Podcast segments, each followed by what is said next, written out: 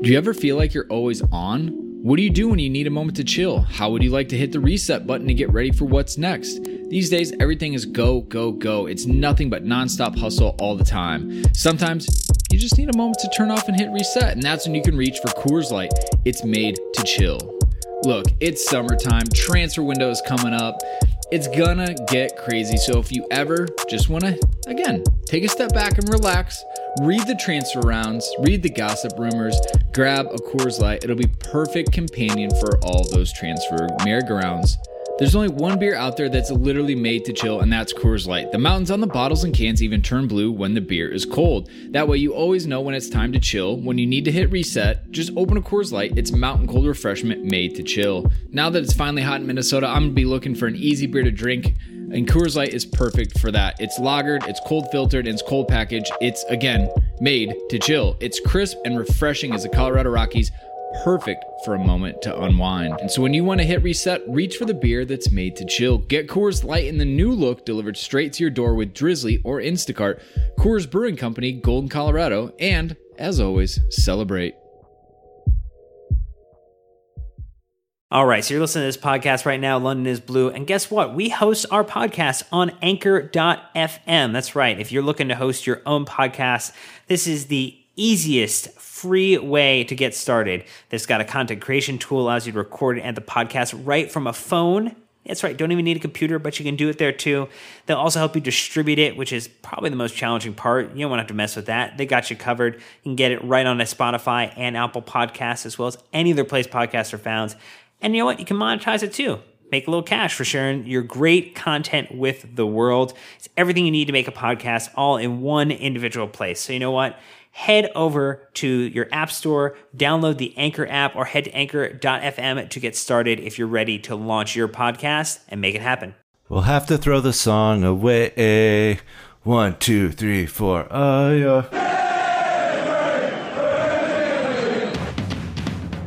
Welcome back, Chelsea fans, to another episode of the London is Blue podcast, your home for all things Chelsea FC. Nick, Dan, and myself cover all the match reviews from the latest Chelsea matches. We cover the team news and even throw you some exclusive interviews. Thank you already for being an awesome listener. And you know what?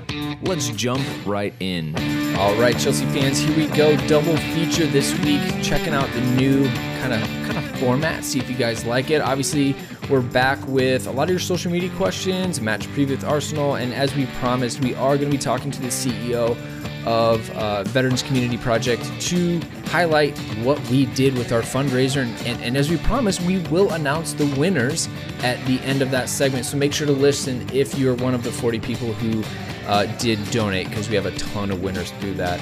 Uh, but bringing it back, we do have Dan we do have Nick and we have Mike all in the podcast studio. So, welcome back, gentlemen. Mike, obviously, getting you back in the fold a little bit. This is kind of your first full season with the podcast. We're pumped to have you join in on the audio side now, too.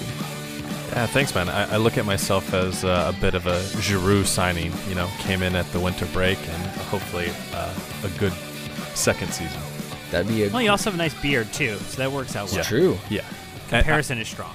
Yeah, 100% pro beard. I, I heard you making uh, comments in that last episode, so we'll, yeah, we'll discuss that later. this is the kind of abuse that I deal with on this show, and it. If that if that's the only abuse you receive in life, you're, you're doing pretty well. It's frankly disgusting, though, and I must I must put that out there. I, I got your back.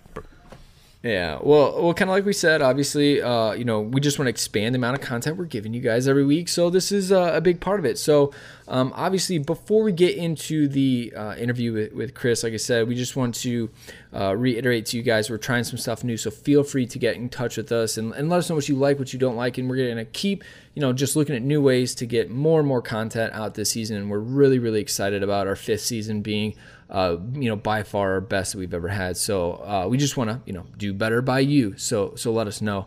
Um, Nick, I just I guess I'll kind of let you walk us into this. Obviously, um, you know, we we did the raffle. Uh, you know, we we hooked up with Jake Cohen, got us uh, some sweet swag, provided some of our own. Um, but what are the listeners going to be hearing in this quick segment?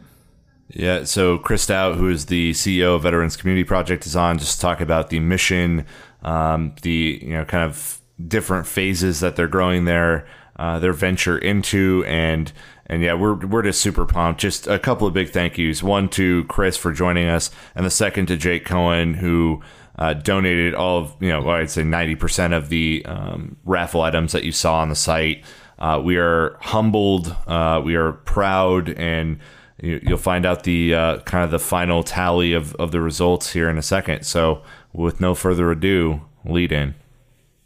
All right. Well, as promised, we have part two of this week's podcast. And to kick it off, before we dive into the social media questions, we actually have an awesome update for you guys on the charity raffle that we did. In case you missed it, the London is Blue podcast with support from Jake Cohen set up a charity raffle to support the Veterans Community Project. This was something dear to Nick's heart as it is in Kansas City where he lives, something that he has been connected to. Uh, and he asked us to jump on board as a, as a team and support it, and we did. So here we go. Over the last five weeks, we set a goal of $1,500. Remember, guys, this is something we've never, ever done before. This is brand new, outside of our comfort zone. We've never asked you to support a charity, and you guys delivered far and above anything we ever could have imagined at $2,294 raised. Absolutely phenomenal. 40 donors and over 20 or 2,099 people even visited this, which that's just creating awareness. So again, claps, hands off to you guys. Absolutely fantastic. Uh, and a special thing we have here, Nick, um, and we also have Mike on the line, is we have Chris, the CEO of Veterans um, of VCP, and we want to welcome you to the podcast, Chris. Thank you so much for having me. I, I truly appreciate it. All right. Well, let's kick off some questions, Nick. I'm going to go ahead and defer the first one to you. Yeah, Chris. I mean, obviously, we're all uh, very excited about the about the progress of the charity raffle, but we really wanted to to get you on the show to talk about uh, the mission with Veterans Community Project. I mean, we'll, we'll get into the the tiny homes thing, which is kind of you know I think the more famous part of what you guys do in a second. But you guys offer more than just the you know the temporary home in, or temporary housing solutions, correct? That's absolutely correct. You know, uh, you know, when I'm traditionally telling people about what we do, I like to tell everybody that the tiny houses are the um, the shiny penny. It's kind of what draws everybody in. But uh, the meat and potatoes of what we truly do is our wraparound services, whether it's the stuff that we provide in house or it's the fact that we're capable of connecting them to all veteran centric uh, resources. And uh, some of those things are information referral, housing placement, job placement, uh, free legal services, uh, food pantry, clothing closet. Um, you know, uh, we do our free bus pass program, so all veterans in the Kansas City market um, can ride public transportation for free. Um, what I like to do is uh, not have an all comprehensive list because if somebody comes in with a unique problem, we want to figure out how to solve it. And that's kind of what we want to be is the one stop shop to kind of solve all this stuff for these guys. And and to this point, do you have uh, even a rough number of how many veterans you've been able to assist, at least in the Kansas City market? So we, on average, we serve about thirty to 30, 30 veterans a day um, in our outreach center, and that's just a normal slow day. Traditionally, when the temperature changes, gets hot, gets cold, uh, that number you know spikes to around seventy. Um, we've estimated that we've served more than 8,000 veterans since we opened up last March. Wow. I, I mean, that's just super impressive. Like, I, am having met you at, a, at a luncheon not too long ago, like, it was very easy to tell. Uh, that you guys are the real deal. Um, so one of the reasons that we put this raffle together is um, because I, I believe in your project and I believe in what you guys are doing. Can you can you take us through really quickly the the tiny homes scenario and like first of all where that came from, where that idea came from, and then also um, what the work has looked like through phase one? Yeah, yeah. Um, you know, your guys' support, first of all, uh, it's humbling. You know, because without guys like you and uh, you know our community, we wouldn't even be here today. Um, you know, we uh, we started. Uh, we're you know, in my kitchen, for lack of better terms, and then you know, a, a, bar every Monday. Then we out, outgrew the bar, and you know, I had to get a little more serious. And it was my kitchen, and then you know, we outgrew that. But um, as we grew, we've had more and more supporters, just like yourself, that you know, just truly believe in what we do, and uh, you believe in a common sense approach to serving veterans. So again, thank you so much. Um, so the tiny houses, um, a, little bit about those. We we currently have uh, 13 on ground uh, with uh, residents in every single one. The houses are 240 square feet, and uh, uh, we have four that we I will call a family unit. Um, we can fit up to six people. Those are 320 square feet. So um, the the tiny houses are self sufficient, hooked up to city water, sewer. Um, I would call it a market grade. And to be quite honest, uh, the homes were designed for, um, you know, I hope my wife's not going to hear this, you know, for when she kicks me out. So I have somewhere, you know, decent to go. Um, Uh, but yeah, no, that's uh, that's it. And you asked about phase two as well, right? Yeah, so really quick before we get to phase two, you, you guys set this thing up in a in a village, and it's called Veterans Village. Um, is there you know a purpose behind you know building a community, you know, even where you know veterans who might have fallen on hard times or, are living kind of amongst each other and and having kind of a community uh, appeal? Yeah, absolutely. So uh, we're on about five acres, um, and altogether we'll have the 50 houses um, when it's all said and done. Um, but the idea was um, if we could bring those guys together in a communal living, they could support each other and they could start healing much faster than if we were to just, um, you know, put them in various places across the city, rehab old homes. The idea was to bring them in. Um, and for anybody that's ever served, they understand that barracks mentality, right? Nobody wants to be the lowest guy on the totem pole in the barracks, right? Nobody wants to be the guy with the worst uniform in the barracks, the messiest room in the barracks. And so we kind of believe it, you know, bringing them back to that whole military lifestyle, that communal living. Uh, you know, you have your brothers in arms to kind of lean on. That's the purpose of the village. Um, it's not necessarily about convenience. It's for these guys. You know, we believe that some of the best times when they thrived the most was whenever they had that communal living, and uh, and I will tell you that these guys have risen to the challenge. You know, of our 13, you know, there's a guy that they call the mayor, and he, uh, you know, will cook meals for everybody. And then um, just the other day, uh, you know, I had an opportunity. Uh, I was in the office, and one of the veterans had come in, and he's like, "Hey, I'm concerned with another veteran. You know, I took him out to dinner. I know he's not working, but you know, I wanted to talk to you about him. Um, you know, he he's talking about maybe transitioning out, you know, prior to the end of the program, but I don't think that's right for him. He is like, what can we do to keep him in? So, what's really really cool is that these guys are kind of rising together to serve each other. So it's uh, a really really neat thing that uh, you know is is happening with these uh, the, you know these service members. That's that's amazing, and I think like your your purpose behind that makes a lot of sense. All right, phase one is thirteen. What's phase two look like, and and where can some of our dollars go to help? Yeah, yeah. So phase one was 13. Uh, we knocked that out at the end of January.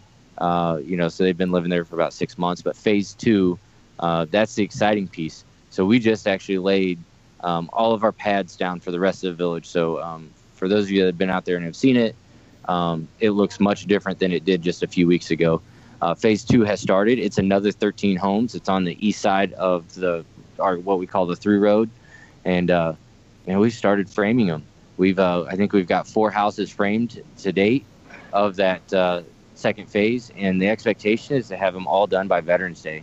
So we're gonna have a big, nice ribbon cutting and uh, ceremony, and uh, move another 13 veterans in. Hey- Chris. So we know that you are expanding to Nashville and St. Louis. Um, is the overall plan to go national at, at some point? Absolutely. So uh, we are expanding. You know, uh, we're reached out to by a number of uh, groups and cities uh, every single week, and uh, you know, I think at last count we are over 650 inquiries. You know, what what can we do to bring VCP to our city, our municipality? Uh, what can we do to replicate this? You know, will you meet with us to, you know, uh, share your secrets and you know your successes and you know things like that. Um, so absolutely, it is our goal to be, um, you know, at, at the end of the day, we want to end veterans homelessness. You know, you know that's what we want to work for. We want to totally work with the vet, you know, hash out all those uh, those issues that kind of made the the um, situation happen, and we want to you know, fix it. So if we could end homelessness altogether, absolutely. I think that's going to require us to be in multiple cities, major mi- municipalities. So like you said, uh, St. Louis, uh, Nashville, and then uh, also uh, I know this is kind of uh, news to everybody, but uh, we're working in the Denver, Colorado area. Oh, We, that's uh, awesome. I Yeah, will tell you, I will tell you, it's moving uh, much faster than uh, Nashville and St. Louis at this time, and it looks like we might have houses up by this time next year. That's amazing.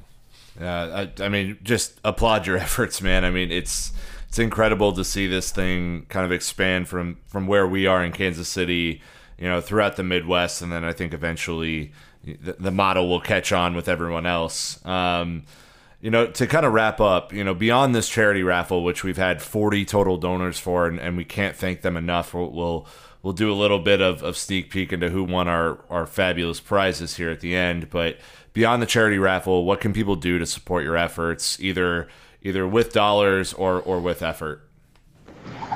So we, I think uh, one of the best things about Veterans Community Project is is that we provide um, individuals a, a wide range of opportunity to kind of give back and support our, our service members. Um, and it's not always with dollars. A lot of it's with time, uh, you know, swinging a hammer, helping uh, build these homes. Uh, if, you, if you go to our website right now, there's a volunteer now tab. And we used to have a bunch of, hey, hey, come support us at this event, this event, this event. And I will tell you, it's all switched to if you're going to volunteer, you're going to swing a hammer. We're building houses. So, um, those are ways that you can give back. But I, you know, there's also other ways. There's uh, come in and help build hygiene kits and uh, food packs, and uh, or learn how to make bus passes. So you can do that. So just resume writing workshops and uh, you know, interview uh, training. You know, for these individuals. I mean, we have so many opportunities, and uh, all of our veterans, you know, take advantage of everything that our, our donor base, our volunteer base, kind of throws at them you know, I think that's what's allowing them to be so successful. So, so if you have a talent, you will figure out a, a place, even if it's not swinging a hammer, for, for someone to help out. Oh, a- absolutely. And for anybody that knows Veterans Community Project, they, I think they, they recognize that to be the truth. One of uh, the co-founders is Brandon, and he doesn't really have any talents, and you know, he's still around there. So we, you know, I'll go ahead and tell you. I mean, we we find things to do, uh, you know, for people to do because we, I think we recognize that um, it's the it's the opportunity to interact with the people that they're serving that is truly valuable. So to wrap it up, people can find you on on Twitter at VCP underscore HQ, uh, Instagram VCP underscore HQ, and on Facebook as well, right? Yes, sir. They can on all three, and I, I, on Facebook it's just Veterans Community Project. Um, you know, and always hit our website. Uh, we're always updating it. There's um, information about our annual event. There's information about uh, volunteering and our, our needs within our outreach center and our uh, you know our building needs and things like that. So yeah, that's stay stay connected. Social media, we're we are very active via social media, but uh, you know, and if you guys have questions, you know, call the building, come by, you know, come see us at 8900 Troost. Awesome. Well, we will continue to encourage you guys. Um, like I said, for me, not being in Kansas City, got to know you guys over the last, um, you know, almost couple months, and it's really, really cool to see what you're doing. Um, what the the exciting news for us is is that through Jake Cohen and our ourselves, we were able to source some amazing prizes for uh, the people who donated, and this is where the raffle gets to kind of come to a close because we have winners. We we are announcing winners. So uh, if you donated, this is what you want to wait for. So Eric, uh, he got a signed Frank Lampard photo pack. Connor won. Chad won. He he actually won twice because he donated so much. Eric Jr.'s in there. Edward, Michael, Mark, Bradley, a double winner. Again, we're talking signed Chelsea kits, Chelsea whiskey glasses, London is Blue podcast shirt and pin, a 2016-17 program, and even an FA Cup final flag and ticket stub. Tons of other prizes that we were able to give out. Again, head to uh, uh, you know, I guess our our social media handles to see everything. But we will be contacting winners immediately to notify them that they've won and their prizes. So again, just a huge round of applause to all of our 40 patrons that donated. Uh, again, Chris, for your time jumping on the pod uh, and helping us amplify your message, and, and absolutely best of luck to you and the team as you continue to to expand the United States. You guys are doing amazing work. Thank you. Well, thank you guys for everything that you guys have done for us. You know, we are we're truly humbled and we're grateful for everything. Um, we look forward to, you know, um, uh, growing our partnership with you guys and everybody else that involved. And you know, for any of the donors, um, you know, we're humbled by your support as well. So thank you for your service to Kansas City's veterans. Awesome. All right, listeners. Well, now it is time to move on to our social media questions. So we are back quickly with uh, with just an announcement that we want to put out there, just to get people thinking. Uh, we have uh, we've done a lot of digging on our on our London trips over the last year and a half. Uh, something that we're working currently on with our partner XL Tours is setting up another trip uh, to London this year. We don't have all of the final details organized yet, but wanted to give you guys a little bit of a heads up as we finalize those details this week. Uh, we're looking at a, uh, a, trip potentially over the New Year holiday, uh, so kind of post all of your um, you know previous holiday gatherings and get-togethers. We, we were thinking about that as a, a landing date. Um, we will have more details in you know coming over the next couple of weeks, but we want to give plenty of time in case uh, you want to do some sort of payment plan option. Uh, that you'll have time to do that. So if you have any questions or comments or concerns, uh, either DM us or email us uh, which is contact at londonisbluepodcast.com. And, uh, and as soon as we uh, get those, we will answer them and we will release the details uh, of the trip over the next uh, week or so. So stay tuned. All right. As promised, your social media questions coming at us. We're going to start with our Patreon members. Actually, uh, you know how it goes. You, you join up, you, you get some priority here. So, Reed asking going forward, what is our strongest lineup? Is Alonso okay at left back? Luiz and Rudiger best at center back? Morata at center forward? Where will Callum Hudson Odoi get his minutes? Second half was fun to watch. I hope it carries over versus the Gunners next Saturday. So, Mike, you know, we a lot of us already gave our opinions uh, in the match review this, this earlier in this week. So uh, let's pull you in on this. I mean, he's talking about Alonso versus Emerson, our center back pairing, and Morata. Um, what, what do you think our strongest lineup is so early in the season? Yeah, I think I'm going to have to go Emerson over uh, Alonso. I, I, love Alonso, and I think we'll miss, um, you know, what he adds from from the from free kicks and whatnot. Uh, but I think overall, from a defensive look, Emerson is going to need to be on the on the field. Uh, it will it will match speed that that we have not had in the last year or two. Uh, overall, I think center backs. Uh, I'm excited about this. I know we we were talking previously about that. I definitely noticed Rudy on the right. I, that was definitely an interesting look. Um, but to me, I think instead of playing a, a flat four, I think you'll see Luiz kind of crashing forward with like kind of a, a stopper sweeper look. Um, and I think the two of them will kind of interchange, and, and it will let you know uh, Luiz, you know, Murad forward and have backup uh, with with real speed in, in Rudiger. Um, I pray that Morata gets his stuff together, um, but I, I have no real faith in that. Um, yeah, I I don't know. And as far as uh, Hudson Odoi, I I'm I'm looking forward to seeing what he can do.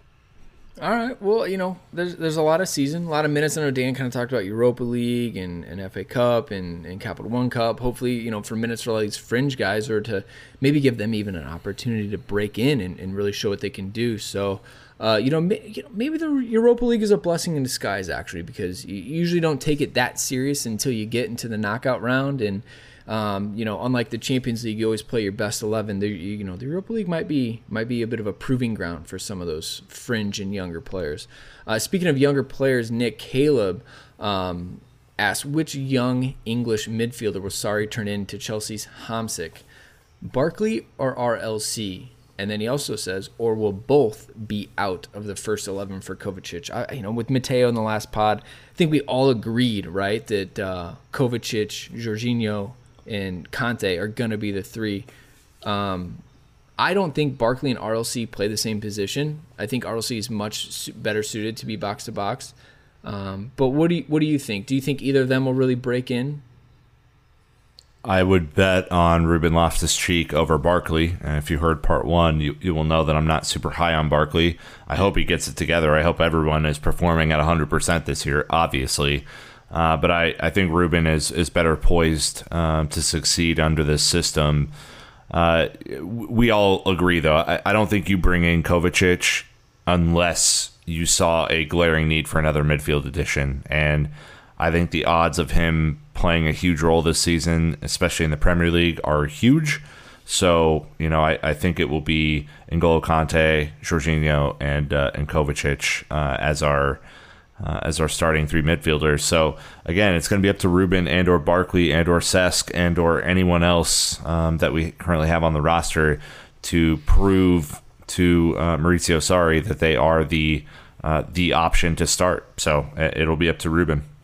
So Dan, actually, this is interesting. Kovacic and Barkley are both 24. Ruben is 22. No matter who's in that third spot, uh, not a lot of experience coming in. It's going to be a young, uh, you know, midfielder to, to take that third spot. Well, the the nice thing about all this, you know, bringing in an extremely young keeper and having you know these kind of youth players that are young people young in their career. You know, typically Chelsea has gone after uh, after players who are in their you know very late 20s and who are at the very peak peak of their career is you, you hope that some of these are candidates for invest in at a little bit of a lower rate before they peak and then get them tied down to a long-term contract. You know, I think there's no there has to be a thought in Chelsea's mind that if Kovacic is having an incredible season that they are going to look to acquire his talents permanently and have him be a fixture at Stamford Bridge for quite some time. And even his you know, Instagram post in saying goodbye to Real Madrid for a season long loan have felt like a permanent goodbye. Um, and a much more graceful one than some of the goodbyes that we've seen recently. So, in, in, with that in mind, I think there's a lot of reason to be excited. And I think to you know Nick's point is that Ruben has to focus on the tactical pieces, and that's what Sarri has talked about in his assessment of the player in public. So, you know, to me, that is a note to Ruben to listen to what Sarri is saying, and I'm sure he's doing it. That he wants to see a level of technical ability that he does not see from him currently, and that's also why we went in for someone like Kovacic and got him and brought him into the side is because that's what he's looking for right now. And so, whether it be Barkley, whether it be Ruben Loftus Cheek one of those two is going to have to find a way to be more technical on the ball in a way that they aren't currently to excel and be that next option or that next in the, the depth chart essentially for our midfield. Uh, yeah, come on. Kovacic, like Real Madrid were like, hey, Mateo, we're just on a break. You're going to go hang out with Chelsea for a while, but you'll come back. He was like, peace, I'm gone. He's like, I'm never coming back.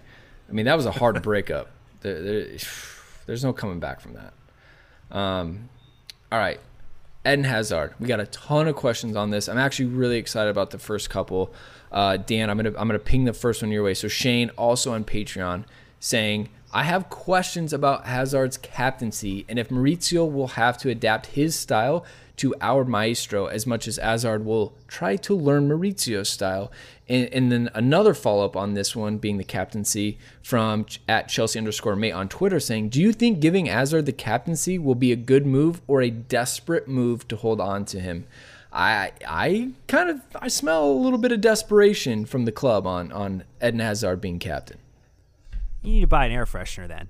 What would you do? oh so my it does God. stink. Desperation. So you're saying it does stink. There, no, no, there I'm is saying if, if smell. you if you have an odor in your spear, because obviously we don't all record together. Um, it smells like sunshine and rainbows and flowers and dandelions where I am.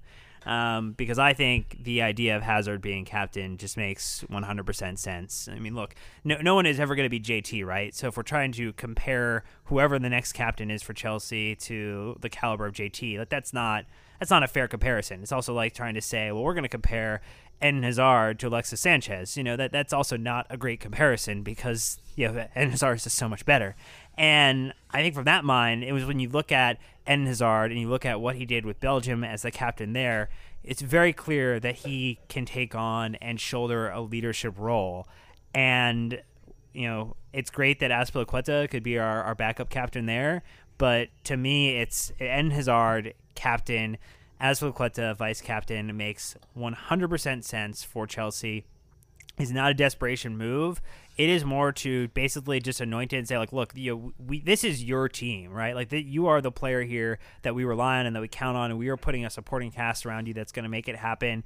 You know, similar to you know, as Nick would kind of probably uh, align it to, maybe a little bit like what you know LeBron got at Cleveland, right? Like he got to be the guy, yet they continue to put players around him to make him successful. But it, it was his team, and you know, same thing for Eden Hazard. It's his team they put players around him, know, very talented players this season have come in this window to help elevate the quality of game that we could deliver and the way that Eden Hazard is going to have a chance to play on the pitch this season. And I think Maurizio Sarri is going to do as much to elevate Hazard as Hazard is going to do to help enact his, you know, his game plan on the pitch. You know, it's never 100% my way or the highway.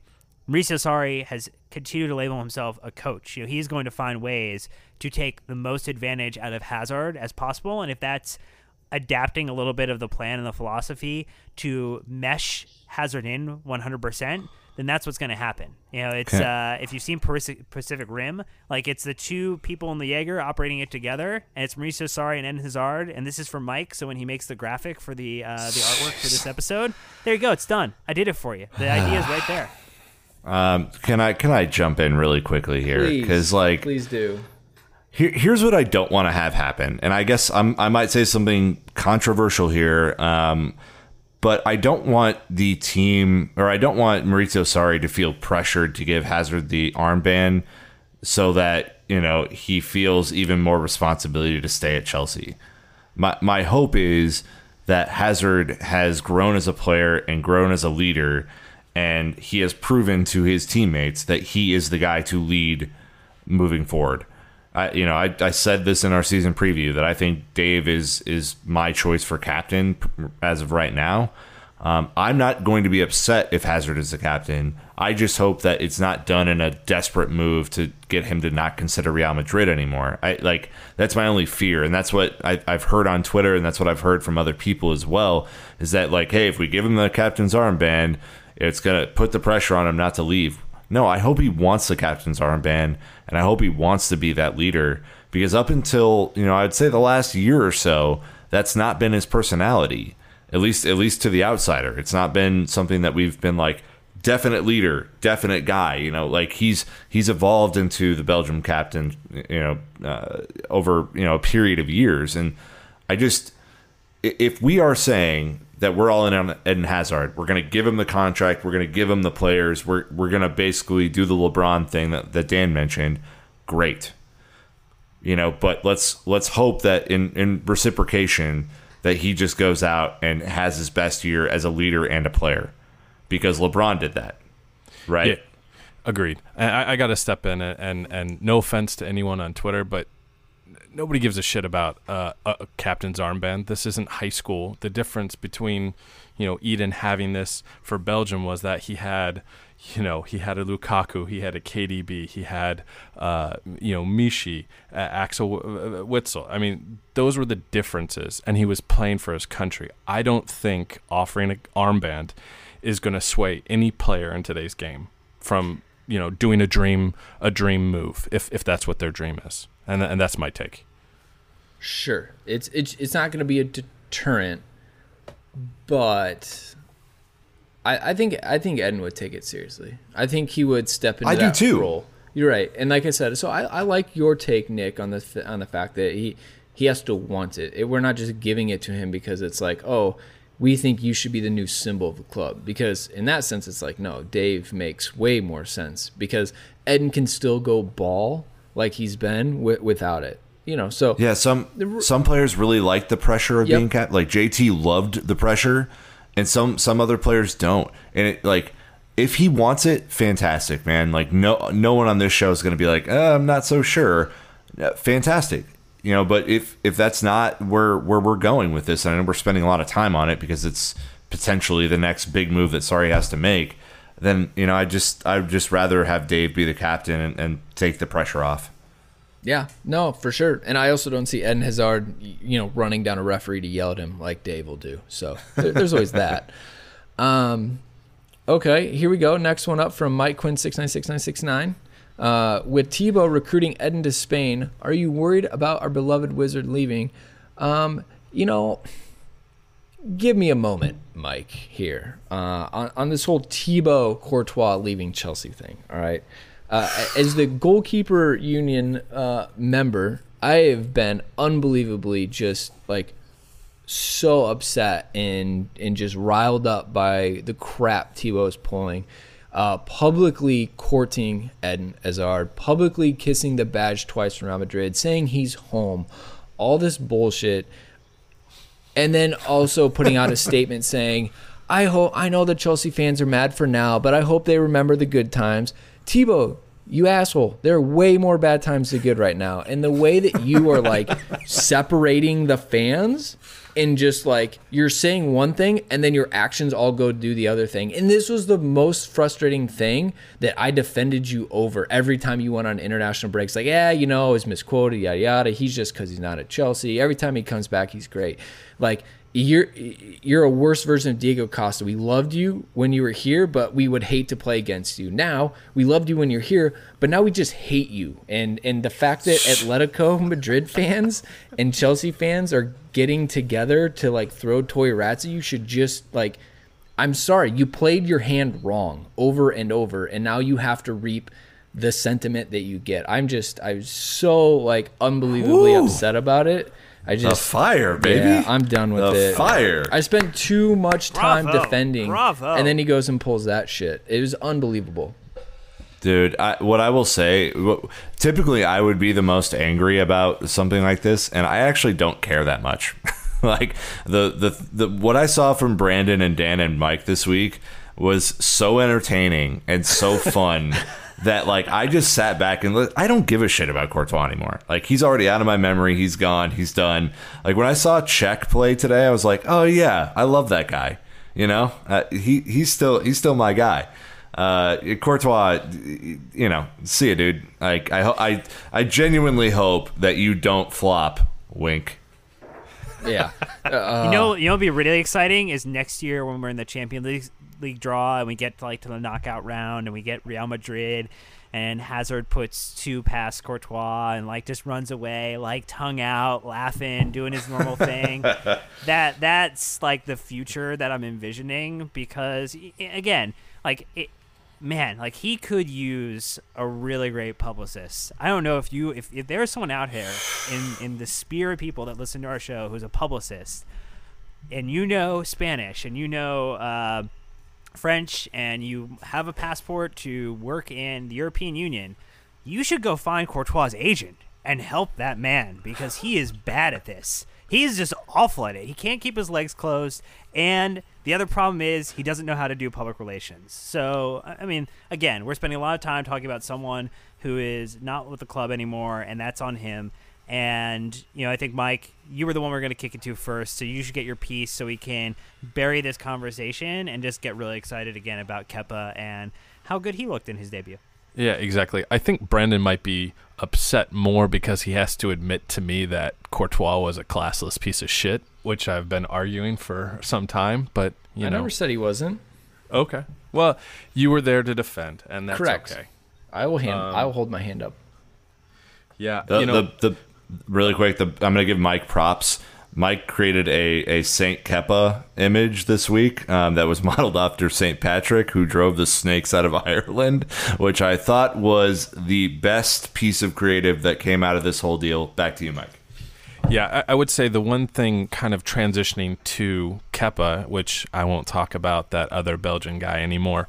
Um, I saw a quote um, from Rudiger saying that while Kepa is a very quiet dude in practice and in his personal life, that he was out, you know, effectively doing what Jorginho was doing and marshaling and yelling and, and telling the, his back line what to do. And I think that's another aspect in which we saw that with Cech and we had you know, we also had JT to do that as well. And once once Thibaut came in, he was very quiet and timid in those aspects. And I think I think our back four will profit so much from a keeper who can communicate to them. Because no matter how good, you know, you know, one of the center backs is communicating, having those eyes behind your back, uh, it's you know, you, can't you, you can't replicate that. So I, I'm super excited about Kepa, and that's my piece.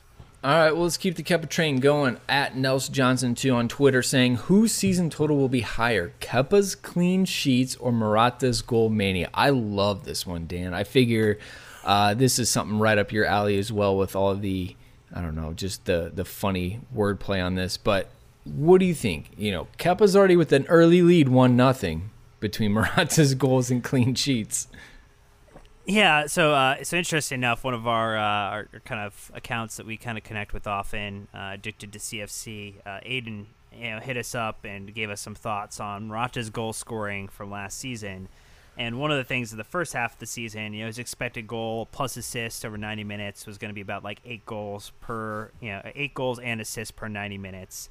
Um, second half of the season, obviously, huge turn down. It was uh, 0.49, so almost, ha- you know, like yeah, basically close to getting like half of what his expected volume was. So, goal numbers first half were quite good. If he had maintained the numbers that he was on the trajectory for at the beginning of the season, he actually would have been the seventh highest goal scorer of all the last season.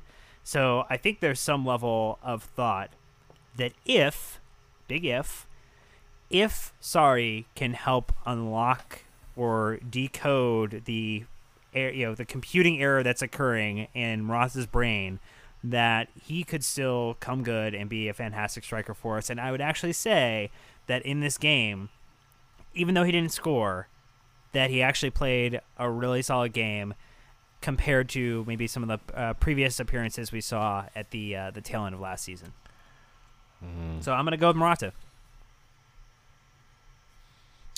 I would go Morata as well. I, I think that this this team will give up some cheap goals this year, um, adapting to a new defensive style under under Maurizio Sarri, and it will it will not necessarily be on Kepa, but I, I think there will be goals conceded. Huddersfield posed zero threat in the in the final third. Uh, so you know, even a team like Arsenal will be more dangerous, and, and we're going to have a, a transition there. So I'm going with Morata in in the hopes that he comes good. Mike, what do you think? I, I got to go Kepa. I think uh, a one point lead is going to be too much for Morata to come back from. So, jeez, that's, that's where I am. Well, I mean, Jeez. savage. Oh my gosh. I guess I'm just gonna make assumptions that you guys are assuming that Morata will be leading the line most of the season. Uh, you know, that'll be the key to success for for this kind of comparison. Whether or not that happens will be a little bit of a different thing. Um, you know, next and and, and to, to caveat to caveat, we were talking about Premier League because it's not necessarily fair to add in all the other kind of competitions sure. that may be considering. Like we'll keep it just specific to Premier League. Yeah, no, for sure. Um, then the the next two that we're going to wrap up with are, are specific to the midfield. Obviously, a hot topic lately.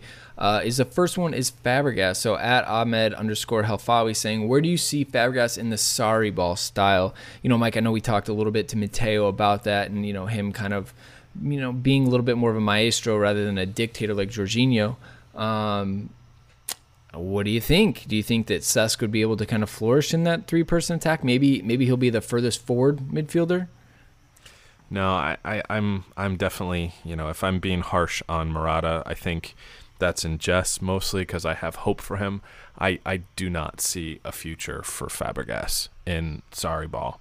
I don't think he has the legs, and I think that you know, I think once we see, you know, our new Croatian midfielder, I think I don't think there's going to be room, and I think, you know, between the option of slotting in either a Barkley or a RLC, frankly, I don't I don't want to see Fabregas on the field unless unless Jorginho's injured or not there, and let's pray that he doesn't get hurt this year. I. I mean, Nick, to me, I think that Fabregas has the mind for Sarri ball, where a lot of these other guys won't. Uh, I think Ruben struggled quite a bit in his little cameo, but I, I, I have patience with that. Like, he came back late to the squad. Uh, he's playing in a very unfamiliar kind of setup, but, I mean, Fabregas has quite a few of the traits that Sarri wants, at least I think. Super sub. I, I think he's going to be really impactful a la first season Antonio Conte coming off the bench. I think he, eh, to, to be fair to him, he doesn't have the legs anymore. We, we all know that. But what he does have, again, like you said, is is the brain.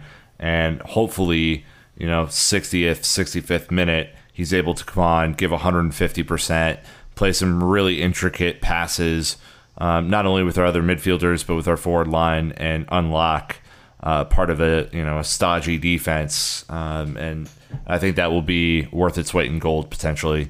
He he has a lot of competition, so you know we'll have to see kind of what he's able to do. But um, early signs are, are looking good. Awesome. Well, you know, the next one you might kind of talked about it was Kovacic. So Dan, pushing it to you uh, from Emilio on Instagram saying, "What's the point of the Kovacic deal if there's no option to buy? If he does decent, won't Madrid just take him back?" Well, I think that you have to look at the Kovacic deal in relation to two deals, and that's the deal for Courtois leaving and the deal for Kepa incoming. Because if let's just say theoretically, you know, 70% of our total transfer allotment. sorry. Uh, if 70% of our total transfer allotment actually went to bringing Kepa in, and we now had less money to spend on a midfielder or a talented midfielder that we were looking at, uh, maybe someone like, uh, you know, um, Fekir from Lyon, who, you know, plays as a midfielder, second striker ultimately, if you don't have the money then to support that deal, well, then what's your option? You can take someone on loan, you can elevate someone from the squad, and it's clear that Sarri has talked about the technical ability of Ruben Loftus Cheek, and we've seen Barkley struggle with some of the quick passing required to execute in this game plan. So to me, Kovacic presents two great benefits. One, it's only costing us a, loan fee, or there's potentially might be some bundling into the cost that Real Madrid is paying for Courtois that factors into that too. Is he will go back to Real Madrid and most likely still be a substitute. You know, if he does well here and the Chelsea fans rally around him and support him and he grows to love life in London and love being here, players have a lot of power in this world as well. And, you know, then it's going to be down to the valuation of like, does Chelsea's valuation meet Real Madrid's valuation? And what thankfully we've proven in the last couple windows with Morata, with Courtois, and now with Kovacic is we can apparently do business with Real Madrid. You know, we, we can't do business with Juventus. Um, we can't, you can barely do business with Napoli, but it seems like Real Madrid is one of the clubs that we actually can do a deal with. And so that leaves me very hopeful that if Kovacic ends up liking it here, that he can, you know, do the, what he needs to do and tell the team that he wants to be here permanently, and then Chelsea Real Madrid can actually work out a negotiation. And you know what? If he flops, if he's terrible and it doesn't work, then we don't have to buy him. So there's a lot of upside to this deal that we have to kind of take. And again, there's a lot of larger context around it than just he's on loan and there may or may not be an option to buy. They broke up. Like this is mute. Sorry, we just can't talk about it anymore. Like Mateo broke up with Madrid. It's over. It was fun while it lasted, but it's time to move on and move on we will as that smooth transition to the match preview. Gentlemen, it is time to open up the 2018 2019 season at home. Stamford Bridge Premier League home opener on August 18th. It is going to be fantastic for you in the United States. Kickoff is a little bit later at 12:30 Eastern. I mean, Arsenal, your first match at home. Uh, thank gosh we got the three points, a little bit of momentum. Arsenal getting dinged up a little bit, Nick, on their first match, losing 2 0 to City at their home. You know, nothing really out of the ordinary for that. But how are you feeling? Arsenal have a new manager for the first time in about 100 years. Chelsea have a new first new manager for the first time in 3 weeks. That's right. Where you at? Where's your uh, head? Where's your heart? Uh, this is screaming uh, super cagey to me. Like I, I, I think Arsenal, you know, ha- they have a really really tough start to the season. The, the Premier League schedulers did no favors to um, Mr. Emery, um, and and Chelsea has a little bit of momentum, but you know, not a ton. Uh, the full squad's only been back with Maurizio Sarri for about you know two weeks by the time this game is played. So uh, there's a lot of uncertainty on both teams, um, and I think you know it, it, will it will end up being a little cagier than than what we might hope. Um, I, I will say this about Arsenal: I don't think Arsenal is going to be the mentally weak team that we've seen in years past anymore. I think with a change in management and uh, certainly some new player additions that they could certainly uh, shed themselves of all that um, kind of mental fragility that we've made fun of them for for 15 years. So, uh, in that light, I would actually like to take them more seriously now than than maybe I would have um, under previous managers. And my hope is, Mike, that the team comes out really wanting to impress the fans and gets off to a quick start, maybe scores a goal in the 15th minute or something like that, and it takes a little bit of the pressure off of uh, Mr. Sarri. Yeah, you know what I'm looking forward to as well as you know. While, while speaking of Arsenal, I mean they were the the boogeyman for Conte. We have not played well against them under him. It was that that one club we couldn't beat. So I, I agree. I think you know throw the City result out the door because that doesn't matter. I, I think they're going to come in. I think they're going to be highly motivated, especially looking at where they're at the table right now. Um, and I think I think we're going to duke it out. I, I, look at a very high goal scoring match. I'm I'm predicting five goals. Um, with Chelsea winning, but um, man, we're gonna win five nothing. Yeah, that's wow. amazing. Yeah, I'm yeah. so excited. yeah, I'm looking more of a the three-two, but uh, I, I think that I'm looking forward to the matchup of our midfield against theirs because they they did not quite seem how to figure out what they were doing there, and it really left that back four exposed.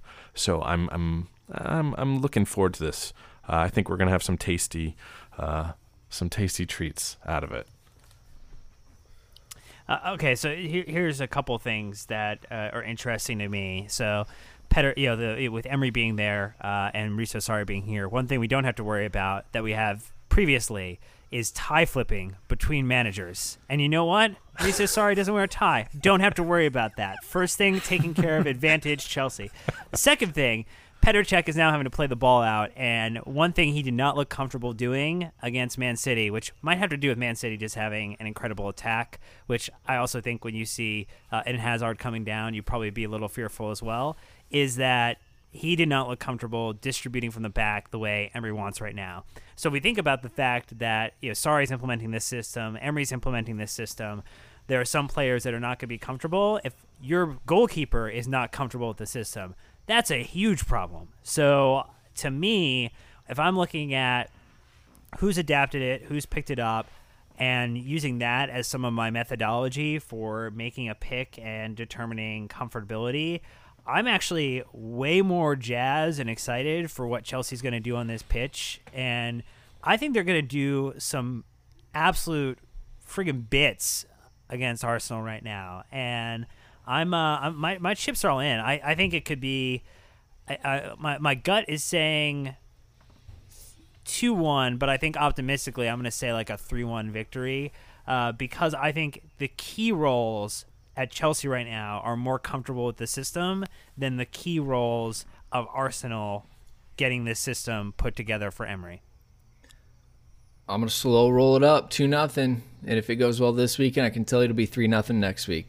Just gonna take it one step at a time this season. Fif- 15 nothing by week seven. Sounds good. Uh, actually, that'd be week 15, but you know who's doing math these days? Nobody, no one likes it. I'm just messing. You know what, Big? I'm sorry. You know what, Big Pete didn't look comfortable with as well. Dan was wearing that medium-sized uh, kit as well. He needs to, he needs to go up a, Well, they're, they're size or about to, two. they're about to shift. They're going to shift vendors next year, so it's all good. Oh, they're, yeah. they're, you know, he only has to last one more season. in This, I mean, there there were comments from Emery afterwards that said that Leno is going to have you know potentially a shot, but Cech is the guy right now. Yeah, Um, I don't think I, we'll I- see him. I think, yeah, I, I, I think he could be swapped out next game, which would be interesting. Because then you had another factor is so you know Nacho Monreal may or may not be available. You take into the fact that um, was it uh, Maitland Niles got injured near the end of the game, and he was actually looking to be the brightest spot in that back line. Uh, is out right now, so their their defense, you know, at least we have people that have been playing together for a period of time. They may not be your favorite back four. Um, you know, as, as some of these people on our podcast really like Emerson, I'm, I'm going to stick with Alonso, Rudiger, Luiz, uh, hopefully less Sideshow Bob moments, and Azpilicueta are going to be the ones under most pressure because Aubameyang definitely looked up to score in that game and had one or two opportunities where he could have at least brought one back against City. Um, I don't know. I, I- I generally feel like we are going to be better equipped to go into this game because there's a, there's a little bit more settled right now. There's a little bit more familiarity with the players between another another. And and again, you got to go with Kanté scoring goals, man. Like if N'Golo Kanté is going to score a goal every game, we are going to walk the Premier League this season. Done. Hot takes, baby. Hot takes. Um, I you'd be silly not to play Cech at Stamford Bridge, right? Like, it. The fans will be nicer to him. The you know the there's the whole mood and atmosphere will immediately be nicer if, if Cech's in goal. But you know, I don't know. I don't know how it's gonna go. We'll see. But uh, anything else you want to put in on this, Nick, before we wrap it up? Uh, the only thing I would like to add would be that like I, I actually don't think that Hazard will start. Uh, I still think he's coming back and needs to gain fitness. Um, so I would look for maybe a similar lineup that we fielded this week. Let's hope that Callum Hudson-Odoi gets the knock figured out, uh, and you know hopefully you know we start to see the integration of some of you know these new players that have, have you know been bought. I mean, obviously we barely touched on on Kepa throughout two episodes, which is crazy because he's our, he's our most expensive transfer ever. But um, you know, he he played relatively well uh, against Huddersfield. Let's hope that he does that again. Maybe see a cameo from Kovacic. Who knows? All right. Well, let's go ahead and just wrap this one up. Again, hopefully, feeling that you guys are enjoying the two part series. Uh, we will go ahead and spin around for final thoughts um, before we wrap it up. But again, thank you to everyone uh, for listening. You guys have been fantastic.